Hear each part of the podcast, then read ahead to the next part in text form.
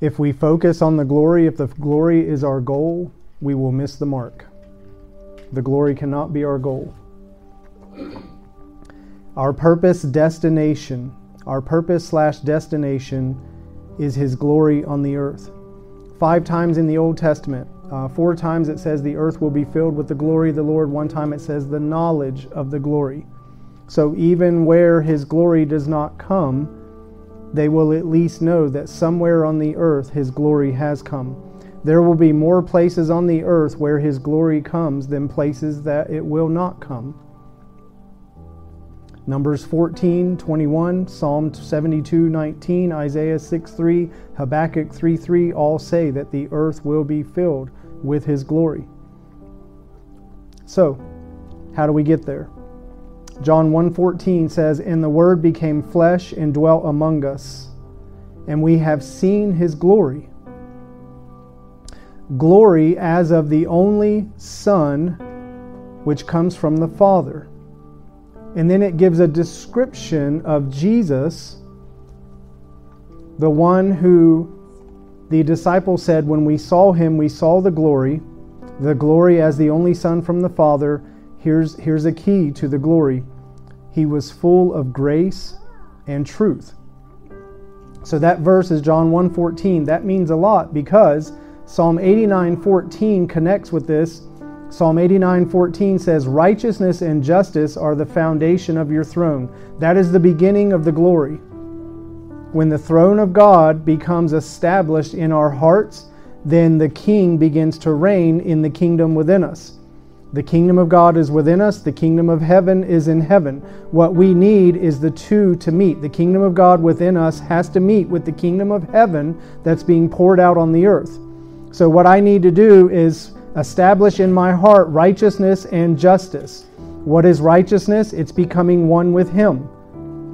Once I'm walking in righteousness, I know that I am knit with Him and we are one. And then there is justice, righteousness and justice. So it's not just being one with Him, but it's also justice. What is justice? It means that I'm weighing the things of this earth the way that He weighs them. I'm calling evil, evil, wicked, wicked, good, good, holy, holy. And we need to be very careful because in the very near future, there's coming a time where a new season will begin. And at the beginning of that season, what is called holy will remain holy, and what is not will not. And I don't think that there's a season on this earth, as long as the Holy Spirit's on this earth, that man cannot repent to become holy. But there is a place where there are things coming on the earth that will bring offense into our hearts, and where your heart is offended, there is no repentance. All you can do is cry out to Him until the shepherd comes by and restores your soul. It's not up to us when that happens. He says the sun rises every morning and it sets every day in Psalms. And as it goes across the sky, it surveys the ways of man. It surveys our hearts. It surveys our, our words and our actions. So there's something that happens during the day that God is taking a look on humanity. And then Job said that God comes to us in the night seasons. Maybe what the way that he's coming to us in the night seasons is determined by the survey that he's taking of our lives during the day. So every season is being evaluated, every day is being judged and surveyed and tested. More than likely, what you're going to see come to fruition in this current season will be based on how you lived in the last season. If you ran your mouth when God told you to be quiet, that will hinder the level of authority that God can give you in this season. And we need to know right now God is not a critic. He does not sit in heaven and point out everybody's failures and pick them apart. And as long as people in the church are doing it, the church is not going to be seated in heavenly places. We're fooling ourselves. God is not going to sit beside anybody that's got a critical spirit on them, so you need to shut your mouth and stop agreeing with the devil. Psalm 89 14. All right, so we're talking about Jesus. We saw the glory in him. How did we know it was his glory? Because we saw in him the fullness of grace and truth. So then Psalm 89 14 confirms this. Righteousness and judge, uh, justice are the foundation of his throne. Look at this. And grace and truth. The same thing they saw in Jesus was mentioned in Psalm 89 14 concerning the throne of God. Grace and truth go before his face. When the face of the Lord begins to shine upon the earth, the glory of the Lord is being released. So, where do we get, how do we get the face of the Lord to shine upon us? By righteousness and justice and establishing his throne, taking authority that is in agreement with God, and then grace or mercy, as um, is one translation of the Hebrew word mercy and truth. Truth alone is not going to do it. Truth alone will not do it. Um, we'll read about that in a minute. So, here's the pattern for glory love, hope, and faith. So, let's talk about love for a minute. Ephesians chapter 3. I'll read it just to save time. Ephesians chapter 3, verse 16 through 19 says that according to the riches, what are riches? Riches are the overflow of abundance beyond someone's needs. So if I were to sit down and make out a budget and say, this is what I owe on my home, on my car, my utilities, insurance, all those bills gets added up, and then I put my income next to it, all right, um, assets plus liabilities equals owner's equity. And all the accountants said, Amen. Whatever's left at the bottom, hopefully it's not in red ink, it's in black ink. What is left after you pay your bills is the riches of your life. It's the abundance, it's the overflow. So, Paul is writing to the church in Ephesus. He says, according to the riches, according to after God pays the bills for all the sin of mankind, here's what's left His glory that according to the riches of his glory. So that means as his debt, as he is paying our debt of sin by the blood of Jesus, we have to apply that blood to pay the same debt. Then we have to seek him beyond salvation, beyond repentance, and enter into the riches, the over and abundance beyond just getting forgiveness. All right, if you're one that has to keep going to God constantly for forgiveness, either A, you're under condemnation, see me after church, we'll get that sucker off of you, or B, you've got to change some way that you're living your life. You're constantly living in sin. If we're constantly living in sin, we will never experience the overflow of God's abundance after He's paying the debt for our sin. So, according to the riches of His glory, He may grant you all right, so once we've dealt with the sin and all that's paid for, now the riches are overflowing of His glory. Now He can begin to grant us to be strengthened with power. And we've just got a skewed idea of what the power of God is. And this goes against a lot of what you guys know, I believe. If I don't ever see another person healed, whatever. So be it. If I don't ever see another miracle, if I don't ever see another financial blessing, whatever. Why? Because here's the power that we're talking about in the riches, the overflow of His glory.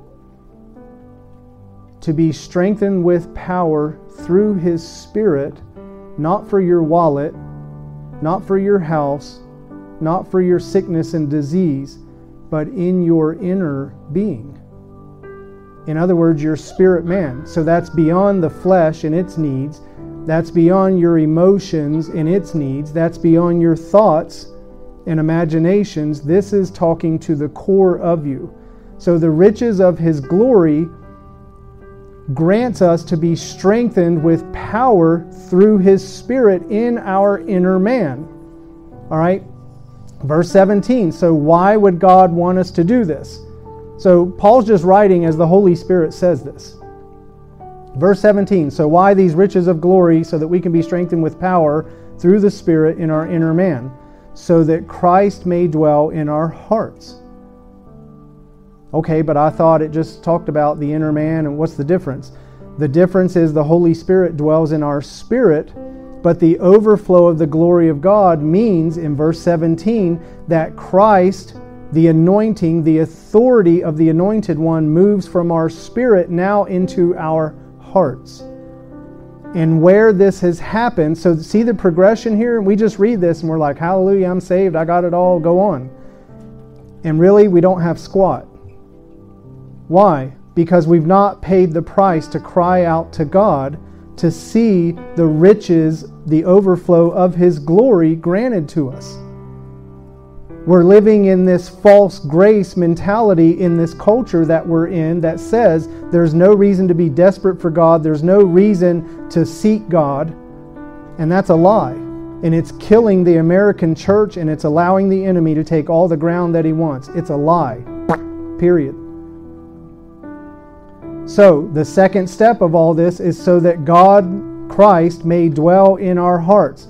Why do I need Christ to dwell in my heart? Because that's when I can say, I believe. That's when, no matter what the devil brings at me, I can say, I got you, sucker, because I believe. My faith is not fading away. My hope is, is a firm foundation. My love is rooted and grounded in Christ. I will not bend. I will not bend. I know what I believe. I've come too far to turn back now. I've got a mature love for Jesus. All right, so that's why. Now, the rest of 17 says, How? All right, the why is no good if I don't know how. See, we've got the word of knowledge that tells us who we are and where we are. We sometimes get a word of prophecy that says who you're going to be and where you're going to go and what you're going to do. What we've been missing is the Spirit, the word of wisdom to get us from where we are to where we're going. Here's the biggest reason that we don't see the gift of wisdom operating more in the church is because the church is lacking wisdom. Where does the church get wisdom? The fear of the Lord is the beginning of wisdom which means all we've got left is knowledge and a prophecy and that maybe that's why Paul said where there were prophecies they're out of here because love is coming and love is the last thread that we can hold on to to get us through this. Are y'all with me? Am I talking too fast? All right, so how am I getting all this? How am I getting the riches of his glory? How is he granting to me strength and power through His Spirit into my inner being so that now Christ can move out into my heart through faith. That you being rooted. Here's something cool about being rooted that's where you draw nutrients. People who aren't rooted, you're just a passing cloud with no moisture in it. And I'm not talking about being in church. I'm talking about people who know more of what it's like to be in His presence than out of His presence. That's rooted.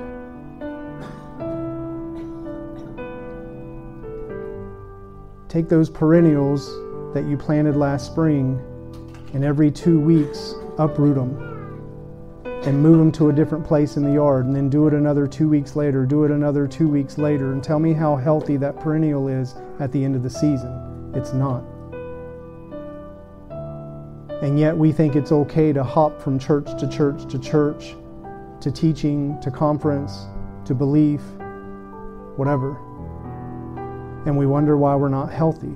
Well, you just said it's not about church. No, but it is about finding your tribe where what is being preached and taught in the presence of God bears witness with your spirit and the Holy Spirit within you, and you settle into that, and we begin to come together as one body in Christ and stop being divided. We are suffering malnutrition because we're not sticking in long enough to be rooted and grounded in love. So, to be rooted is drawing nutrients. To be grounded is to lay a basis for. there's got to be a foundation. If there's no foundation, we're just flying by night. Rooted and grounded in love. Verse 18. All right, so all this is just so we can accomplish verse 18 that we may have power. Now, this isn't what we were talking about earlier, the power coming in, but now the power is beginning to flow out.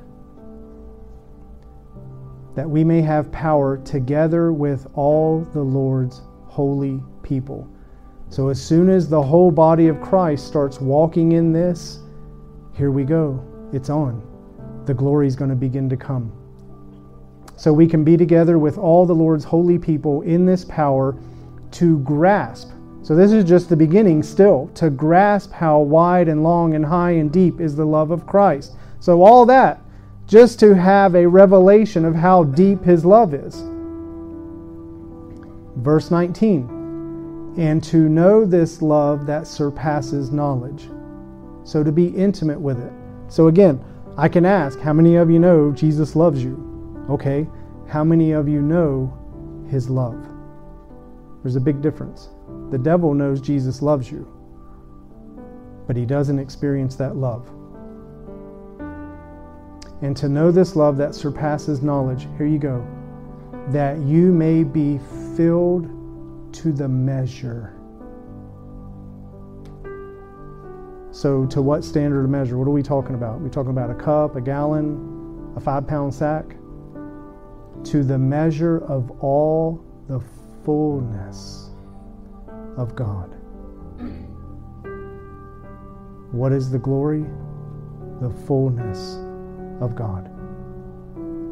So, I'm going to hurry along. True love can only be obtained by encountering Him. So, how do we get to the glory? We first have to start with love. We first have to start with an encounter of love. When was the last time you encountered His love? In other words, when was the last time that the knife of His love ripped across your heart and you were broken at the abundance of the revelation of His love? If you've never experienced that, you need to question your salvation. A grown man gets circumcised and he's out for three days, and we think the circum- circumcision of heart is any less. It's not. The circumcision of heart will strike you down hard deep in your heart, the sword of the Spirit entering into your heart, making a way for the Holy Spirit to come in and take up residence in you, and you cry out for the name of Jesus, and you're born again. But it's not just a one time occasion. When you got born again, God gave you a new wineskin, but now it's time to let Him cut you again to make a new wineskin for the new wine that He's pouring out.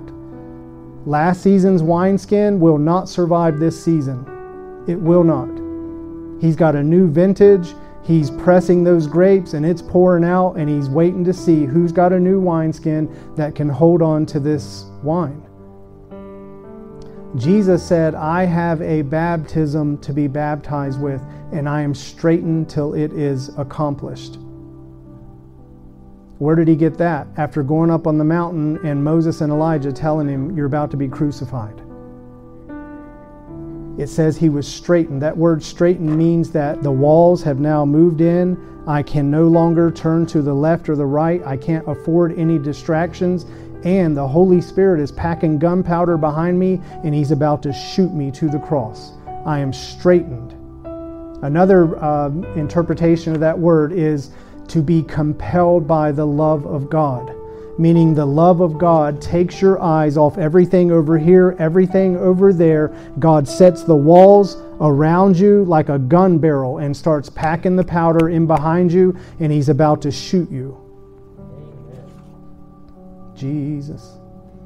True love can only be obtained by encountering Him. Seek the encounter until it happens. If you don't know what I'm talking about, then get desperate and just start crying out to God until it does a true encounter, it's not about the encounter. The encounter is Him.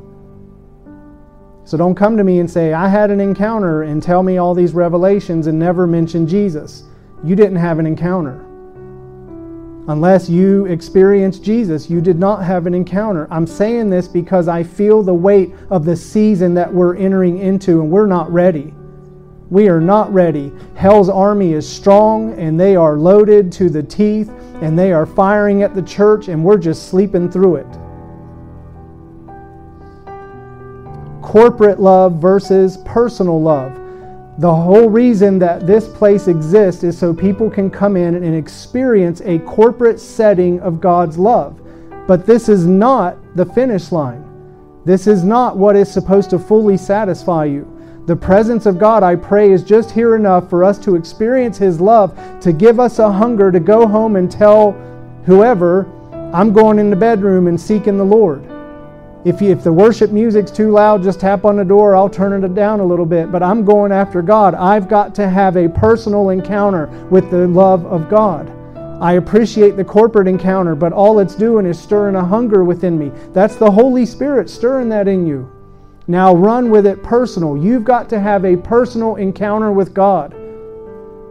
This whole the, the corporate meetings and the conferences, the biggest downfall to that is we are drinking other people's anointings. When John wrote in 1 John, Beloved, you have an anointing. Beloved, the Father loves you. You love Him. If that's mutual, you have an anointing. So why do you have to drink off of everybody else's? Get your own revelation because God is tailoring your call, your purpose, your priesthood He's tailoring it. This junk about, well, you need to go to this ministry and hang out for a couple weeks. Man, I am the ministry. I'm not hanging out with anybody but Jesus. I'm not against these ministries, but they're doing what God called them to do. I'm doing what God called me to do. What's He called me to do? To love Him with all that's within me. And to help everybody else do the same. That's when you start getting equipped for your calling, for your purpose. The corporate experience only brings hunger for the personal, and only the personal encounter will maintain and sustain you. Give you an example love of country causes anger. I absolutely love this nation and it makes me mad to see what some people are doing to this nation. It absolutely makes me mad.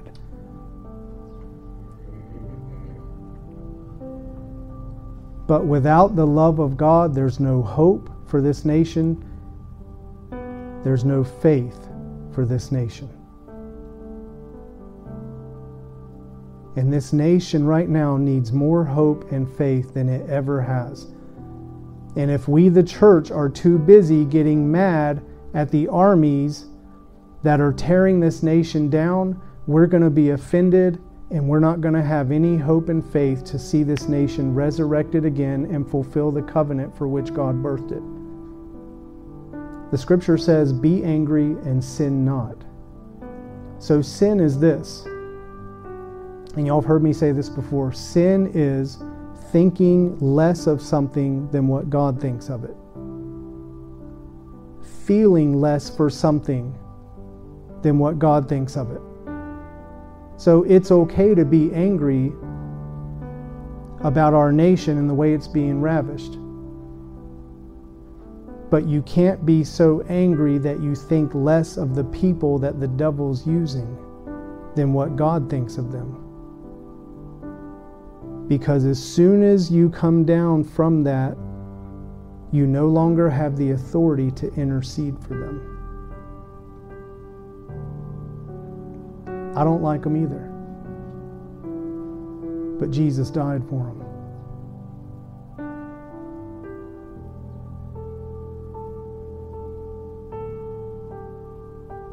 And if my anger of what they're doing causes me to not be able to love them the way He loves them, I have no authority to pray for them. I, am just talking in the wind.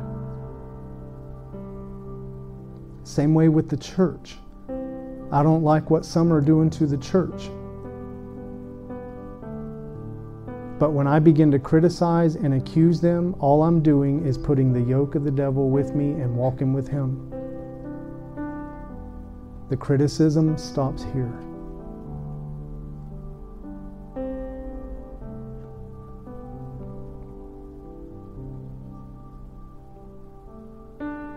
I'm trying to find a landing spot.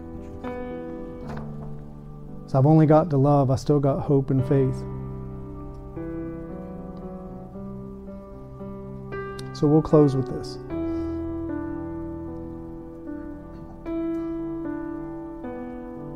When, when the scripture talks about nations, it's talking about the masses of people.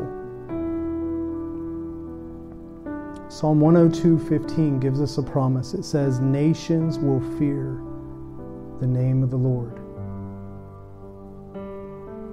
The fear of the Lord is the beginning of wisdom.